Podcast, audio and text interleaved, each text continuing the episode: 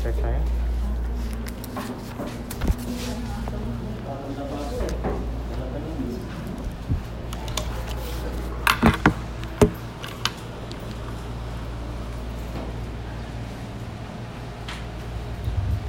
So, mic test. Hello.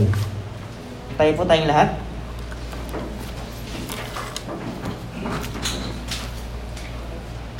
Let's pray. Lord, maraming salamat po sa umaga ito, Panginoon.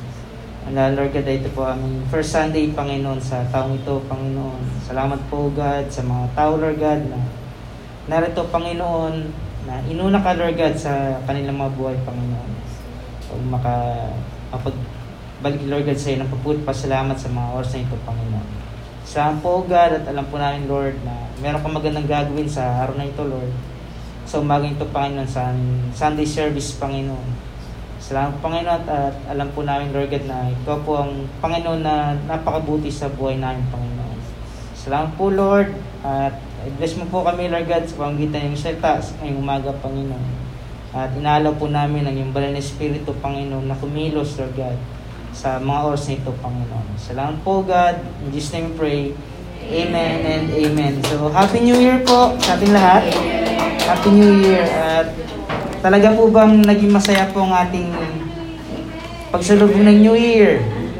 Amen po ba? Amen. Ayan. Masaya kahit walang handa? Ah, maraming handa. Sa tingin ko, madaming handa kasi ang daming wala din ngayon. Dami nagkasakit siguro mga nag-ice cream yun. Pati ako nag-ice cream eh. Kaya huwag kayo kakain ng ice cream.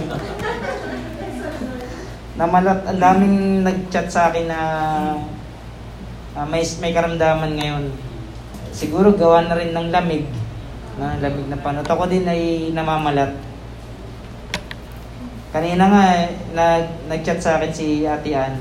Na parang hindi daw sila makakanta. Iyalan po din si Ate Weng. Hindi rin kasi tutugtog ata si Ate Weng dapat. Kaya kaninang umaga, hindi ko kasama si Chris. Sabi ko, wala akong magagawa. Prepare ko na yung mic ko eh. Dito na ako eh. Naganda na akong dalawang worship song eh. Sabi ko, wala namang ibang kakanta na. Ako na lang. Sabi ko, pero salamat sa Panginoon, no? Na andito naman sila. Nakanta naman sila, di ba? Napag-worship naman tayo. Amen? So, gusto kong makita natin doon, no, na hindi tayo magpapigil ko naman yung mga circumstances na maring daan natin, no? Kasi kanina, sabi ko, imbis na mag-rattle ako, kasi di ko pa, rinireview ko pa yung preaching ko, eh. Tapos bigla akong mababalita ng umaga-umaga. Siguro mga 8:30 ata yun. Sabi ko, paano kaya ito? Hindi ko pa na-review yung message ko, yung preaching. Tapos magpa-prepare pa ako ng kakantahin, no? Tapos susulat ko pa yung kanta doon sa yung lyrics doon sa, no, sa computer. Diba? Narattle na ako kanina talaga eh. Narattle na ako. Sabi ko, ako lang kasi mag-isa kanina. Excuse me. Sabi ko, paano kaya to? Sabi ko, Lord. Sabi, kalma lang. Isa-isayin natin. Tapos naglilinis pa ako, sinasabay ko yung linis ko pati ano. Sabi, kalma lang muna. So, naturuan naman ako ng Lord doon. Nagawa ko naman lahat. Tapos kanina, dumating si Ate Ann, tapos ko na yun eh. Tapos pumunta siya dito. Tatanungin ko sana kung kaya niyang kumanta kasi nga, manong nga yung boss niya eh. Eh, andito naman siya kanina, hindi ko na pinigilan. Basta ako, sabi ko, kung di sila makakanta, ready ako. Sabi ko, ready ako. So, thank you Lord. Gumagawa talaga ng ating Panginoon ng mga himala sa bawat oras ng buhay natin eh. Himala yun kasi kung ako kumanta, ang lamig lalo ng panahon. Amen? So, ito yung first Sunday natin at ako'y very excited na i-share sa inyo yung very short na message na ibigay sa atin ng ating Panginoon. Amen? Maaari ba natin basahin, mga kapatid, na malakas? Psalm 46. Yan. Psalm 46:1, mentality. No? Galing, no? Mentality. Kasi ngayong taon na to, no, ako naniniwala na kailangan baguhin din natin yung mentalidad natin eh. No? Kung ano man yung mga maling mentalidad, no, maling pag-iisip natin noong taong 2021, no, na Parang isinabuhay natin, na nakita natin na hindi siya naging maganda sa buhay natin. No? Kalimutan natin yun at ito ang itan na sa isipan natin. Yung Psalm 46 verse 1, no, na verse, no, na mentality. Mari ba natin basahin yung Psalm 46 verse 1, Ate Weng, NIV, Dolphic lang. And basahin natin, mga kapatid. Simula ngayon. Of Korah, according to Alamoth, a song. God is our refuge and strength, an ever-present help in trouble. Amen? That's how God is our refuge and strength, an ever-present help in trouble or in times of trouble. Yung Tagalog po, ate. Saba lang. Yan.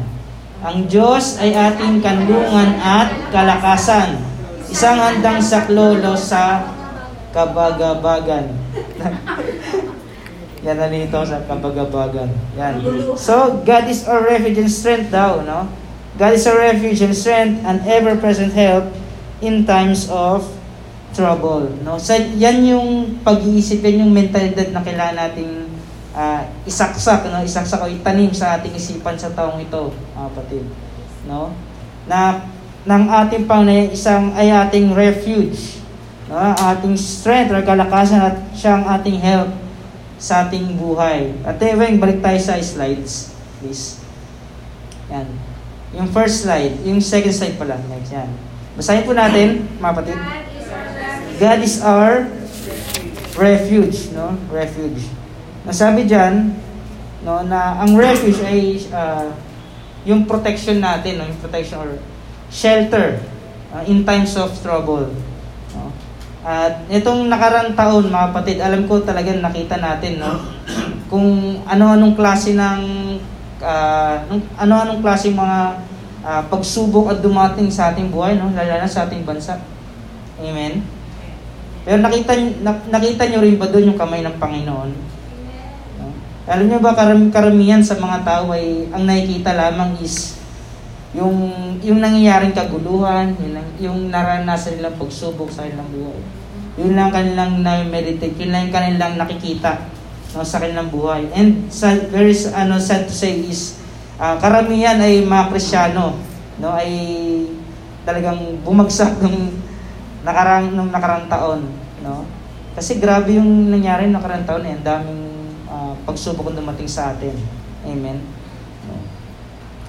At puro kaguluhan lang, puro problema na lang iniisip ng tao. No? At madalas napo-question pa ang ating Panginoon, bakit Lord, bakit nyo inalaw yung mga bagay ito sa amin, Panginoon? Ang dami namatay sa COVID, di ba? Tapos dumami pa yung mga, ano, yung mga kamag-anak ni COVID, no? Dumami pa. Tapos parang hindi natatapos ang problema, di ba? Hindi natatapos ang problema. Tapos ang daming nawalan ng trabaho, diba? Ang daming naapektuhan, ang mga pamilya, daming naapektuhan ang mga kabataan, may mga kabataan na hindi na nakapagpatuloy ng pag-aaral, diba? Kaya parang kung doon tayo nakatingin sa problema, talagang ma-question natin ang ating Panginoon, diba? Pero parang napaka-unfair ng tao. Na pag ang Lord nagbibigay ng magandang sitwasyon, yeah, puro pasalamatan na bibigay natin sa Lord, no? Pero pagdating na ng natatanggap natin pag magandang klase ng bagay ang ibinibigay ng Lord, pero pagdating ng mga kasakitan na, sufferings, kapigatian, ikaw ay nasasaktan na sa mga nangyari sa buhay mo, di ba? Kumarap ka sa matinding pagsubok ng iyong buhay. Wala na, hindi mo nakakalimutan mo na ang Panginoon. Naalala mo ang Panginoon para magreklamo ka. Diba?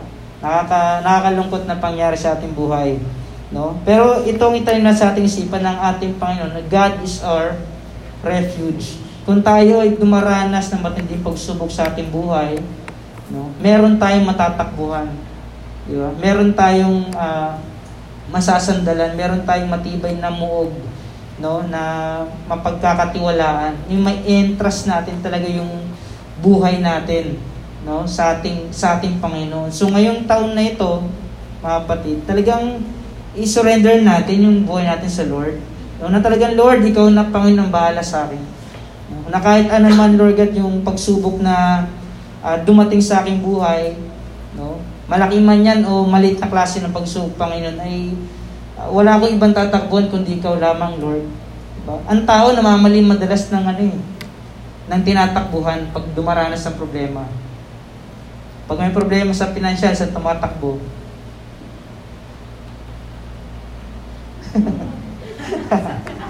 Tumatakbo sa kaibigan. Hindi ka na sasabing masama yan, no? Tumatakbo sa kaibigan, tumatakbo sa Bombay, no? Pati yung Bombay, nagreklamo na eh. Pag ako singil, wala tayo, dami chinelas, wala tao, no? No? Tumalapit sa Bombay, no? Tumalapit sa kung sino-sino. Diba? Gumagawa ng paraan, tinutulungan natin ng Panginoon kasi ang hirap, ang tagal naman Panginoon kasi ng tulong mo. Diba? Tayo nang gumagawa ng paraan. Parang tinutulungan natin ng ating Panginoon. Pero kayang-kaya tayo tulungan ng ating Panginoon. No? Naatat lang tayo. Diba? Kaya nga sa dyan, God is our refuge. Pag meron tayong, pag tayo dumaranas ng problema, meron tayong matatakbuhan, mga patid. Hindi kung saan tayo tatakbo.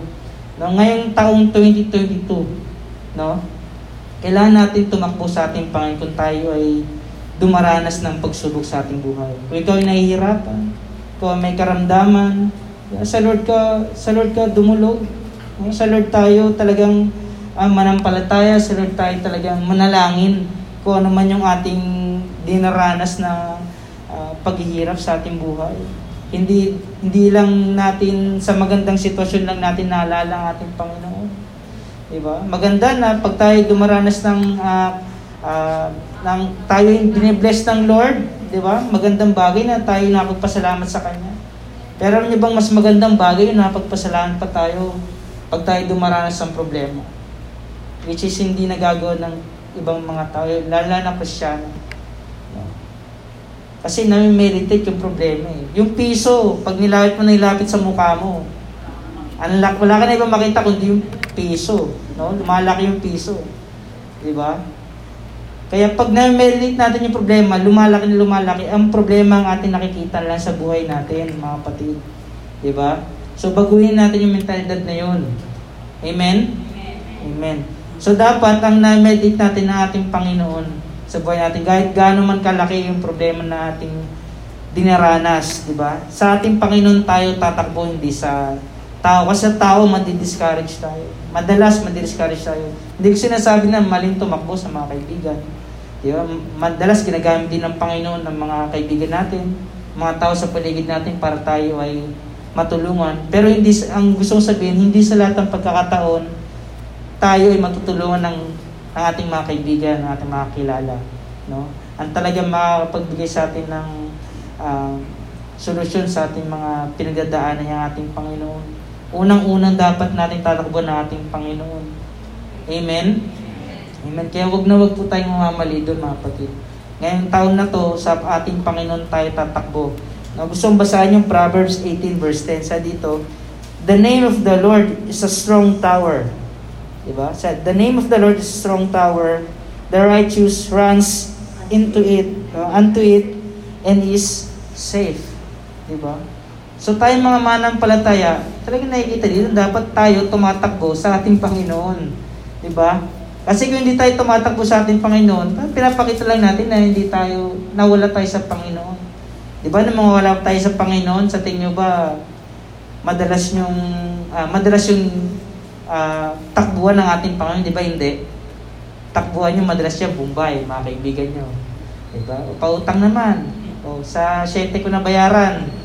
Hindi mo alam kung kasyetin darating o kasyetin sa susunod na taon eh. No? Pero alam nyo mga kapatid, napakaganda sa Lord tayo tumakbo. No? Kasi siya yung strong tower natin. Siya yung ang pangalan ng ating Panginoon, ating matibay na sandigan. Diba? Siya yung ating matibay na strong tower. Amen? Wala nang iba kundi ang ating Panginoong Hesus lamang, mga kapatid. Amen? Yan. So ano pa? Next slide, Ate Wayne. Very short lang measure to. Basahin po natin, mga patid. God is our strength. Yan. So nakarantaon din, no, kung babalikan po natin mga kapatid, no. Saan tayo humuhugot ng kalakasan? Nakarantaon, no. Dapat sa Panginoon tayo ngayon humuhugot ng ating kalakasan. Kung ating sarili lamang pong kalakasan, mga kapatid, ay tayo ay bibigay. Diba? Kilala natin ating sarili, alam natin limitasyon natin. Pero alam niyo ba, kakaiba ang kalakasan na binibigay ng ating Panginoon. Yung kalakasang kayang ibigay sa atin ng ating Panginoon, kayang i-exceed pa yung talagang yung limit natin, mas masasagad pa natin, no? Mas magamit at magaan pa tayo ng ating Panginoon. Lalo na pag tayo dumaranas ng problema, lalo tayo dumaranas ng tayo ay nasa difficult times ng ating buhay. Madalas tayo sumusuko kasi madalas akala natin, pagod na tayo, Lord, ayoko na. Diba? Alam ko, last year, no, ilan sa atin dito, karamihan sa atin dito ay nakaranas ng parang napagod na. Napagod ng manalangin, no? Kasi parang wala naman nangyayari, Lord. Napagod ng umasa, no? Mas parang wala na ako nakikitang pag-asa, Panginoon. Diba?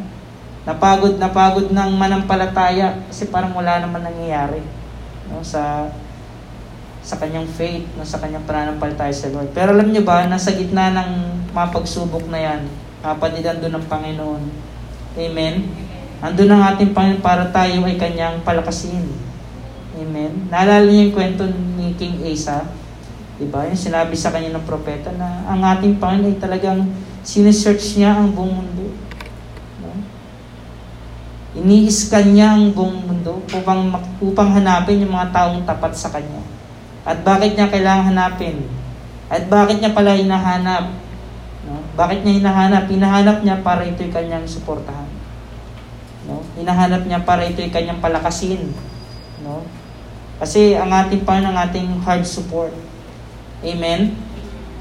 Ang ating Panginoon ang talagang ating maaasahan, no, na magbibigay sa atin ng kalakasan, no, sa gitna ng ating dinaranas. Pero na-fail si Asa that time. Kung si King Asa ay naging tapat lang sa ating Panginoon, natagpuan sana siya ng Lord. Diba? Kasi nung mga unang taon ni King Asa, diba, nung babalikan natin, siya ay naging tapat sa Lord eh. Diba? Kaya lahat ng kanyang mga nakalaban, no, lahat ng kanyang nakalaban na nangyari, diba, natalo niya. Kahit yung pinakamalaking hukbo, natalo niya. No? Pero ang hukbo lang na sumakop sa kanya that time, no, na hindi ang Lord ang kanyang tinakbuhan, mga kapatid, is maliit lang na grupo. No? Yun lang yung nagpabagsak sa kanya. Diba? So nakikita nyo kung ano mangyayari pag hindi tayo sa Lord tumakbo, pag tayo dumaranas ng pagsubok. Diba? Naalala nyo rin yung prodigal son. Diba? Last week lang yon, last week, mga kapatid, baka nakalimutan nyo na.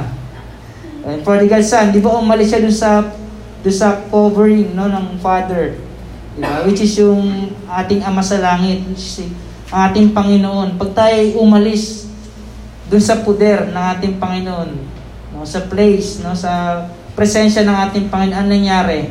Ano nangyari dun sa anak? Diba, nilustay niya yung pera. Pagkatapos din nalista yung pera, nangyari, nagkaroon ng tagutom. Saktong-sakto naman, pasto. Kung kailan ko nilustay lahat-lahat ng pera, saka nagkaroon ng tagutom. Di ba? So, isang bagay lang yun na makikita natin na hindi natin, tayo doon may iwasan yung mga problema na maaaring dumating sa ating buhay. Hindi natin niya mapipili. Kung mapipili lang natin, yung pipiliin lang natin, mga kapatid, yung mga maliliit lang na klase ng problema eh. Diba? Pero hindi natin mapili, hindi rin natin ito maiiwasan. No? Hindi natin maiiwasan, kaya kailangan nating harapin ang mga ito. Diba? Harapin ang mga ito. Kaya nga ang ating Panginoong ating kalakasan. Amen? Kasi hindi sa lahat ng pagkakataon maayos ang kalagayan natin. Hindi sa lahat ng pagkakataon malakas ka. Diba? May mga pagkakataon sa buhay mo, no, na pinanghihinaan ka din. Diba? Ako din, dumarating din ako sa punto ng buhay ko na pinanghinaan din ako. Diba? Pinanghinaan din ako ng loob. Nangihina ako. Kaya hindi tayo palaging malakas. No? Kaya ang Lord, sinasabi niya na siya ang ating kalakasan. No? Kasi pag dumanas tayo ng panghina sa ating mga buhay, ina-expect ng ating Panginoon na tayo ilapit sa Kanya. Amen? Lalo-lalo na tayo mga mananampalataya, mga kapatid. Diba? Yung iba kasi, kung saan-saan din hinuhugot ang kalakasan eh. Diba? Sa alak. Ang lakas niya pag nakaalak yan. Diba? Isa sa paglalaro ng games. Diba? Saan pa humuhugot ang kalakasan niya mga iba? Minsan pakiramdam natin, malakas tayo pag punong-puno yung pera yung bank account natin. Diba? Pag feeling natin, tayo, secured na secured tayo eh. Diba? Pero pag ang mga yan ay nawala, mga kapatid. Diba? Pag yan ang mga yan ay nawala. No? Yung, sabi natin, yung ginagawa mong securities, yung bank account mo, yung ATM mo. Pag yan ay nawala, na makikita natin kung saan talaga nakapundasyon ng iyong buhay. No? Kung sa pera, kung ang pera ang pundasyon ng iyong buhay, pag nawala yan, bagsakan. Kung ang business mo ang pundasyon ng iyong buhay, pag nawala yung business mo, kaya na bumagsak ang business mo, bagsak ka rin, sigurado ako. Kung yung kapugian ang yung kagandahan ng pundasyon ng iyong buhay, no? Pag ikaw ay pumangit, minsan nga isang pimple lang, basag na basag ka na eh. No? Pag yan ay nawala, no? Pag kayo biglang pumangit, pag yan ang pundasyon mo, eh, naku, alam ko, bagsak na bagsak ka na. Diba? Kaya mga kapatid, yung mga ganyang klase ng pundasyon, hindi yan sa Lord. No? Kasi kung ang pundasyon natin, ating Panginoon, kay mawala ka man ng, kung yung business mo ay bumagsak, no? Business mo ay bumagsak, ikaw man ay mawalan man ng pera, no, sa bank account mo, no?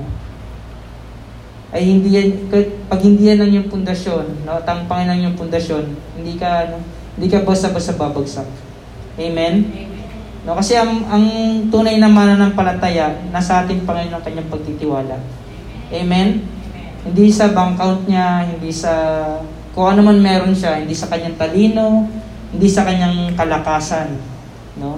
Kundi sa ating Panginoon lamang. Di ba? Kaya ang taong lagi yung pagpasalamat sa ating Panginoon at ang kalakasan niya ang ating Panginoon at ang pundasyon niya ay ang ating Panginoon. Diba? Hindi basta-basta natitibag yan. Diba? Nakita nyo na yung last year, diba? May nagawa ba ang pera? May nagawa ba ang pera kay COVID? Diba? Wala. Kahit mayaman ka o mahirap, kahit punong-puno ng pera ang bank account mo, tatamaan ka ng COVID kung tatamaan ka.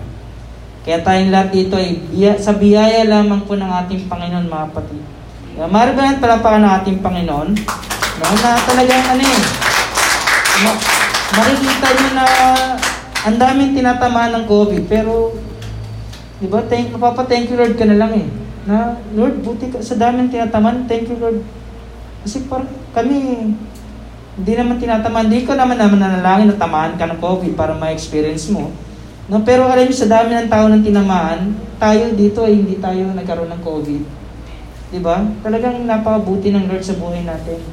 No, kaya lagi niyang tatandaan yan. Amen? At sa nangyari din last year, nakita din natin na kung paano tayo pinalakas ng ating Panginoon. Diba? Tayo pinalakas ng ating Panginoon. Kasi alam ko, ilan dito talaga sa atin, bagsak na eh. No, bagsak na. Walang fellowship. Naalala niyo yun? Yung mga time na yun na walang fellowship? Walang Sunday service, di ba? Tapos nagpe-prepare pa ang mga churches, alam ko, ng online. Kami din sa Project 8 eh.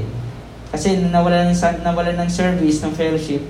Di pa namin alam kung ano magiging platform. No? So, thank you Lord din. No? Kasi ang Lord ang nagbigay sa atin ng vision, no? Para mapag-continue pa din yung ating pananambahan, no? Sa ating Panginoon. Amen?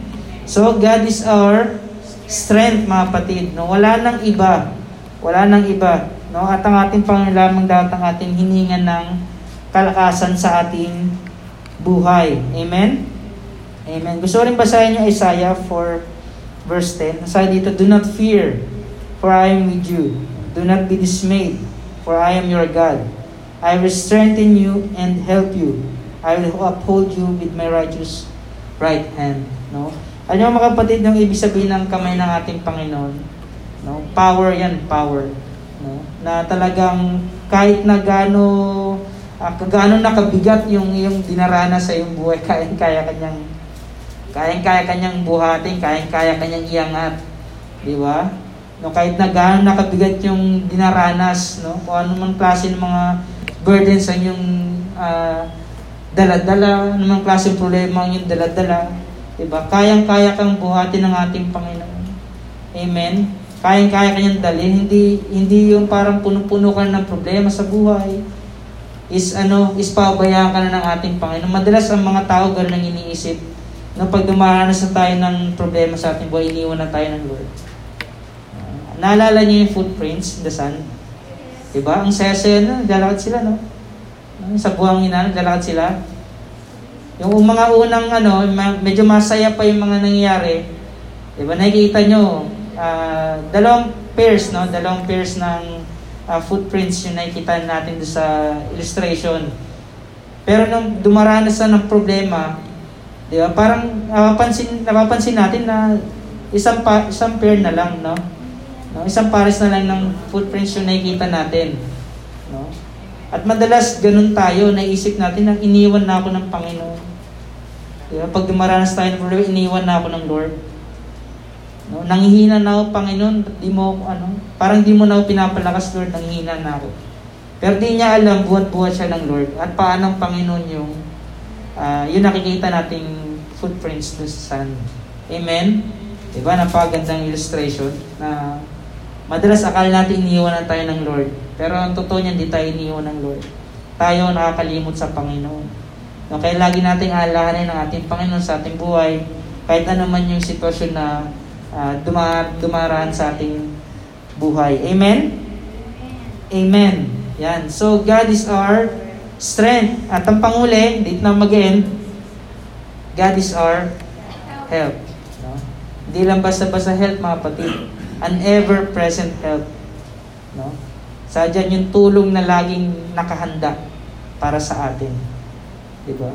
Hindi lagi, ako naniniwala, kayo ba mga kapatid, naniniwala kayo na lagi na sa timing ating Panginoon. Amen. Diba? Which is yung iba iniisip na parang bagal yung sagutin ng Panginoon yung panalangin ko. Diba? Ba't ang tagal ata akong tulungan ng Lord? Parang wala na atang balak si Lord na tulungan ako. Diba? Ganyan yung hinihabakok ko eh. Kung mababasa niyo yung book ng Habakuk. Very short lang na book yun sa Bible. No, na puro daing si Habakuk eh. Saan nangyari? No? Parang yung nangyari last year, parang may injustice, no? Puno-puno ng kaguluhan yung mundo. Sinasabi ni Habakuk, Lord, ano na ba itong nangyayari sa paligid ko? Parang puro na lang masasama ang nangyayari.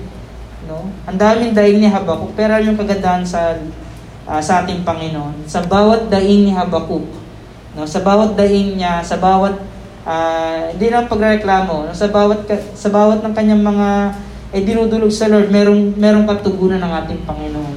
Amen? No? Sa bawat daing niya, merong tugon ng ating Panginoon. No? At kung tayo ay matutulang maghintay, no? sa kasagutan ng ating Panginoon, ay check ako, mga kapatid, na talagang maranasan natin yung kalooban niya. Amen? Ang ating Panginoon ay ang ating tulong. No? Pag tayo dumaranas ng matinding pagsubok sa ating buhay, di ba? Sa tuwing ikaw ay pinanghinaan ng loob, andyan lagi ang Lord. No?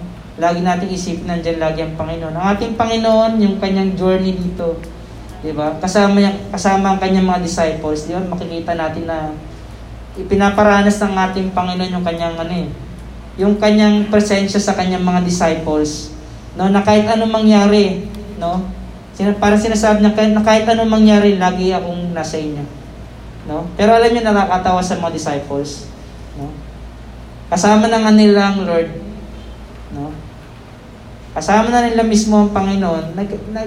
Nag-worry pa rin sila. Nag-worry pa rin sila. Naalala niyo yung kwento sa Bible na sila ay nakasakay sa bangka. No? Mga disciples ng Jesus Christ nandun din. Pero Jesus Christ, anong ginagawa? Tulog. Natutulog. Siyempre, papahinga ang Lord. Diba? Papahinga ang Lord. So, nagkaroon ng, ano nangyari? May bagyo na dumating. No, may bagyo dumating. No? Sa dami-dami ng pagkakataon, kung kailan sila naglaya, kailan sila umalis, doon naman nagkaroon ng bagyo. Diba? Pero sa ito si Jesus Christ, ang sarap ng tulog. No? Ang sarap ng tulog. Na parang walang mangyayaring, walang masamang mangyayari sa kanila sa kanyang paglalakbay. Tapos yung nakita ng mga disciples na lumalakas yung alon, yung hangin, hinampas na yung kanilang bangka, natatakot na sila, mga kapatid, natatakot na sila. No? At ngayon, ginising nila si Jesus Christ. No? Alam niyo, nakakatuwa. No? Buti lang, mga kapatid, hindi tayo katulad ni Jesus Christ. Ay,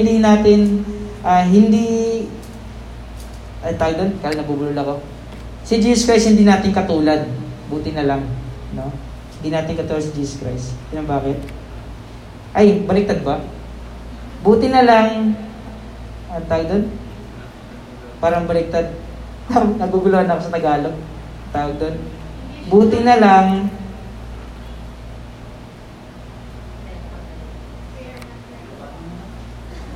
iyanin natin yun. Hindi, ganito na lang mga kapatid. No, nakakatawa doon kasi yung mga disciples, di ba, nag-aratel na sila. Nag-aratel na sila kasi bumabagyo na eh. Yung mga tubig pumapasok sa kanilang bangka. No? Pumapasok sa kanilang bangka. Tapos ngayon, kinising nga si Jesus Christ. Sabi niya, ang sarap ng tulog, alam niyo. Nasasabihin, Panginoon, wala ba kayong pakialam? Mamatayan tayo dito. Wala ba kayong pakialam na tayo ay malulod na dito? Di ba? Yung alam nyo na sarap-sarap ng tulong Jesus Christ, biglang gigisingin ng ganun. Di ba? Na parang hindi nila iniisip na kasama na nga mismo nila si Jesus Christ. Parang, kasama nyo na nga, ganyan pa kayo, grabe kayo mag-alala. Di ba? Buti nga sila, naranasan ng personal nilang kasama si Jesus Christ. Tayo, talagang pure lang eh. Pananampalataya lang talaga eh, kasi hindi natin nakikita eh. Eh sila, kitang-kita nila eh. No? Andun si Jesus Christ eh. Tapos nag-worry pa sila. Diba? So nakakatuwang isipin na gano'n, no? So ngayon, nangyari kay Jesus Christ, ginawa ni Jesus Christ, anong ginawa niya sa bagyo? Diba? Pinatahimik niya. No? Pinatahimik niya. Tapos nakita ng mga disciples na grabe tong taong to, sabi nila. Pati bagyo napapatahimik. Kita-kita natin kung paano tinulungan ni Jesus Christ ang kanyang mga disciples. No? Tinulungan niya ang kanyang mga disciples sabay kasama ng rebuke. No? Kayo, mga malilit na pananampalataya. Kasama niyo, parang kasama niyo ng house, grabe pa kayo mag-alala. Diba? So, lagi natin tatandaan, mga kapatid, no, ng ating Panginoon, hindi siya Panginoon na kung tayo dumaraan sa problema ay umaalis. No? Eh kung kaugali na si Jesus Christ tapos bigla tayong ginising that time na nagka-problema sila, bahala kayo dyan, umalis, lumipad, no? Bahala kayo dyan. Pero hindi eh. Ito ay nagpapakita lang, mga kapatid, na ang ating Panginoon hindi niya tayo iniiwan, no? Hindi man niya ipinangako, no? Wala tayong makikita sa Bible na kahit nabasahin nyo cover to cover ang Bible, wala kayong makikita dito na sinabi ng Lord na pag kayo, no, tumanggap sa akin o kinilala niyo ako bilang Panginoon tagapagligtas sa inyong buhay, is magiging smooth na ang lahat. Na magiging maayos ang inyong na magiging maayos palagi ang inyong buhay. Hindi ganoon ang pangako ng Lord. No? Kasi ang talagang maayos na paumuwi na talaga sa heaven na yun, sa langit na yun. Hindi niya pinangako na maging maayos na ang lahat sa buhay natin, mga kapatid, na hindi na tayo daranas ng mga pagsubok sa ating buhay. Na hindi na, na exempted na tayo sa mga problema. Yes. Wala na kayong problema, Panginoon. Diba? Kasi pag walang problema, mga kapatid, walang lalapit sa Lord. Maniwala kayo. Diba? Ganun din, kahit nga konting lang eh. Konting kasiyahan lang eh. No? Kahit na napaganda na, sobrang ganda na sitwasyon mo, bigla-bigla nyo lang makakalimutan ng Lord. Minsan nakakalimutan nyo po magpasalamat pag kayo pinagpahal ng Lord. No? Paano pa kaya pag binigyan kayo, pag tinanggal na ng Lord lahat ng problema? Diba? Wala nang kasakitan, Wala nang tong mga COVID na to, wala nang mga virus na yan. Ang tao hindi nanghihina, lagi malakas. Eh di puro OT yan. Hindi na nagkakasakit. Diba?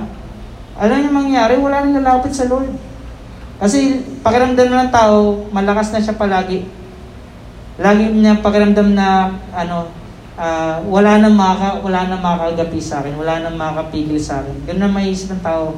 Magiging mas matas ng tingin ng tao sa sarili niya. Kaya blessing po mga kapatid ang problema. Amen? Blessing mga kapatid ang problema. Kaya nung last year, kung ano man yung nadarasan nating mga problema, yung COVID-19 na yan. Hanggang ngayon naman, tumalon pa siya, no? May kasama na namang si Omicron. Kapatid ng Optimum Pride. No? Si Omicron. No? Talagang mga kapatid Talagang parang panalangin tayo ng panalangin pero hindi natatapos, no? Kaya alam niyo yung nakikita ko diyan, may plano pa talaga ang Lord, no? Meron pang ginagawa ang ating Panginoon. Meron pa siyang inaayos sa atin at lalo na sa mga Kristiyano. Amen. Tsaka kita niyo rin naman last year, 'di ba? Kita niyo kung paano naayos ng Lord yung mga lalo yung mga Kristiyano, 'di ba? Mas tumindi yung pananampalataya ng mga Kristiyano. 'Di ba? Mas talagang nag-apoy ang mga Christian. Ang daming mga naabot na kaluluwa. Siguro akala ni Taning na itong COVID na to yung maging talagang maging balakid talaga, no? Sa mga Kristiyano. Pero hindi. No? Mas nakita ko mas nag-boom talaga ang mga Kristiyano nung dumaranas tayo ng COVID that time. Kasi mas nakita nila yung kamay ng Panginoon. Amen? Mas nakita lang kami ng Panginoon na ang daming namamatay, kaya naging thinking na ng mga Kristiyano, yung talaga nag-apoy lalo ng mga Kristiyano, ang thinking na nila, dahil ang daming namamatay, kailangan mag-share. Diba? Kailangan mag-share ng gospel. Kailangan ang tao makilala sa ating Panginoon. Diba? Kaya ngayong taong 2022, mga kapatid, no? Na hanggang ngayon pa naman dumaranas pa rin tayo ng yung COVID na yan, no? Kaya ako naniniwala na hindi pa tapos ang Lord. No?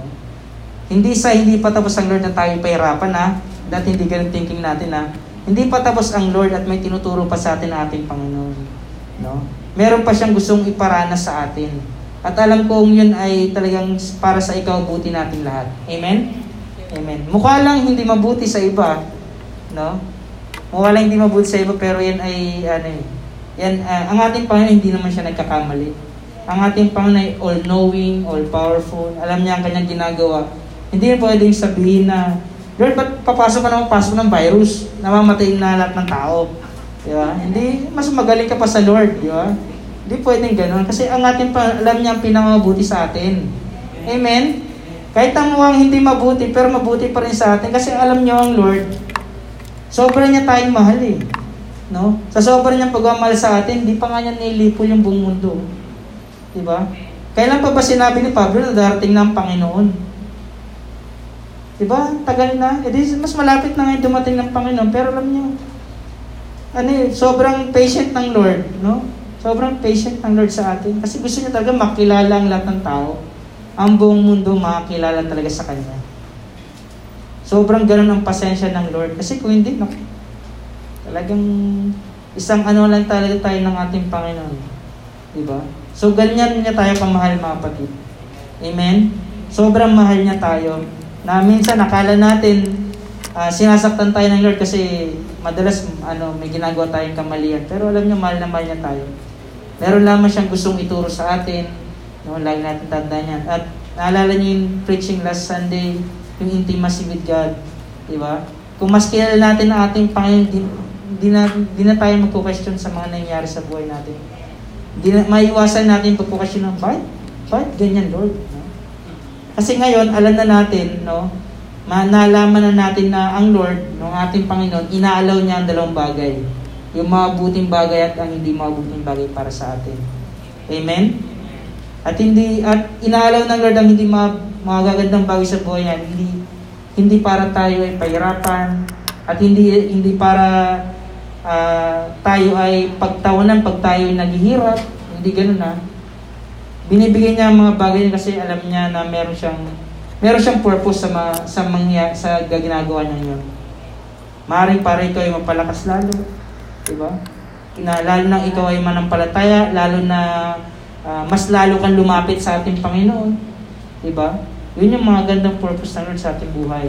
Amen? Amen. So, mga kapatid, dito na mag-end, no? Sago, very short time measure to. Tayo tayong lahat.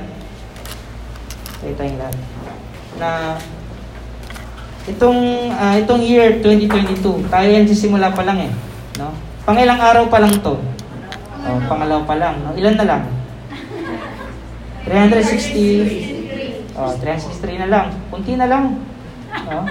Kaya alam niyo araw-araw tayo maaaring dumanas ng mga pagsubok sa ating buhay. Pero isa lamang ang talagang sigurado na hindi tayo iiwan ng ating Panginoon. Hindi niya tayo pababayaan. Ganyan na tayo kamahal. Amen?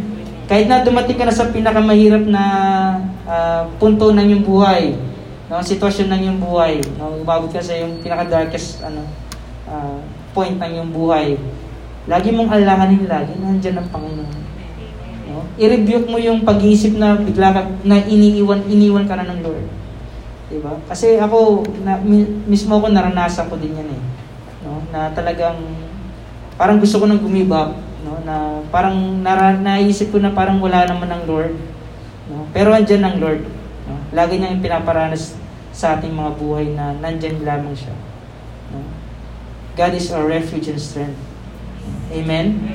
Our ever-present help in times of trouble. Meron tayong tatakbuhan, meron tayong hingan ng kalakasan, meron tayong proteksyon kahit sa anumang mga kaguluhan na nangyari sa ating buhay, nandiyan lagi ang Lord para sa atin. Amen? For I know the plans I have for you. Ganda niyan, itong taon na to, lagi natin alahanin yan. Kasi plans to prosper you, not to harm you. Plans to give you hope and the future. So, yung bright future, mga kapatid. So, bago pa man tayo isinilang, nakalatag ng plano ng Lord para sa atin. At ang plano na yun, hindi lang basta-basta plano. No? Itong plano na ito ay perfect. No? Perfect na plano ng ating Panginoon sa ating buhay. No? Kaya lamang dapat nating ito ng ating pansin sa ating Panginoon. No? Ngayong taon na ito, mas lalo tayo magpakalalim sa Kanya. Mas lalo tayong mas lalo natin siyang hanapin sa ating buhay. Diba? Kasi yun ang gusto ng Lord. No? Sa mga estudyante dito, sa mga nagtatrabaho, no? Sa mga magulang, diba? Sa mga may business, lagi natin isik ang ating Panginoon sa ating buhay. Kasi kung wala ang Panginoon, wala din yung mga bagay na nakamit natin ngayon. Ako naniniwala din. Diba? Kaya lagi nating alahan natin Panginoon sa ating buhay. Dahil alam niya kung anong pinakabuti sa atin. Amen? Amen. So, let's pray. Lord, maraming salamat po, Panginoon, sa mesmura, God, sa umagang ito, Panginoon. Tunay nga, Lord, na Ikaw po ang aming refuge, Panginoon. Ikaw ang aming strength, aming kalakasan, Panginoon. Ikaw po ang aming tulong, Panginoon. Our ever-present help in times of troubles, Panginoon. Salamat po, Panginoon, dahil alam po namin, Lord, na meron kang magandang plano sa aming buhay sa taong ito, Panginoon. Sa taong 2022, Panginoon. Declare, Lord God, Panginoon, na kayo, Panginoon, patuloy yung pagpalain, Panginoon. Kami, Lord God, ay bigyan mo ng protection, Panginoon, sa virus na ito, O God. Kami, Panginoon, patuloy mong ikip, Panginoon. Ang aming mga buhay, Panginoon, patuloy mo, Lord God, na patuloy na nakaangkla, Panginoon, sa iyong pangalan, Panginoon. Salamat po, Lord, na Ikaw po, Lord God, ang aming protection, Lord. Na kahit anuman, Lord God, ang aming danasin, Lord God, na pagsubok, Panginoon. Lagi po nariyan, Panginoon, upang aming takbuhan, Panginoon. Meron po kaming matibay na muog, Lord God, sa aming mga dinaranas sa aming buhay, Panginoon. At sa kung ano pa man, Panginoon, ang aming danasin, Lord God, sa taong 2022, Panginoon. Sa taong ito, Lord, alam po namin, Panginoon, sigurado, Lord, na hindi mo kami panginiiwan at hindi mo kami pabayaan, Panginoon. Kaya salamat po, Panginoon. Ganyan din, Lord God, sa mga kasama po namin, Lord, na wala, Lord. At sa mga kasama po namin na merong karamdaman sa mga oras ito, Lord. Dalangin po namin, Panginoon, yung kagalingan, Lord God, ang kanilang masumpungan, Panginoon. Sila po patuloy mong pagalingin, Lord. Lord God, sila, Panginoon, ay manumbalik, Lord God, ang kanilang kalakasan, Panginoon, sa kanilang mga sarili, Panginoon. Salamat po, O God. Salamat po. Salamat, Lord God, at patuloy mo silang gabayan, Panginoon, pakaingatan, Panginoon, sa kanilang unasan man sila, Panginoon. Salamat po, O God. Salamat po, Lord God, sa napaganda mensahe, Lord God, sa umaga nito, Panginoon. Pakaingatan niyo po ang bawat isa sa amin, Panginoon. Salamat po sa bagong taon, Lord God, na ibinigay niyo po sa amin lahat, Panginoon. Dalahin po namin na kami po, Lord God, ay mas manampalataya, Lord. Mas lumapit sa iyo, Panginoon. Mas lumalim, Panginoon, sa pagkakilala sa iyo, Panginoon. Salamat po, God. Salamat po. In Jesus' name we pray. Amen and amen. God bless po sa ating lahat, mga kapatid. God bless po.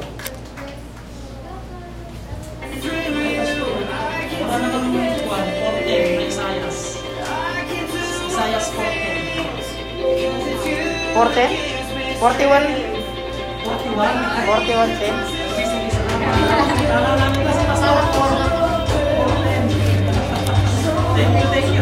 Ako pala na mali.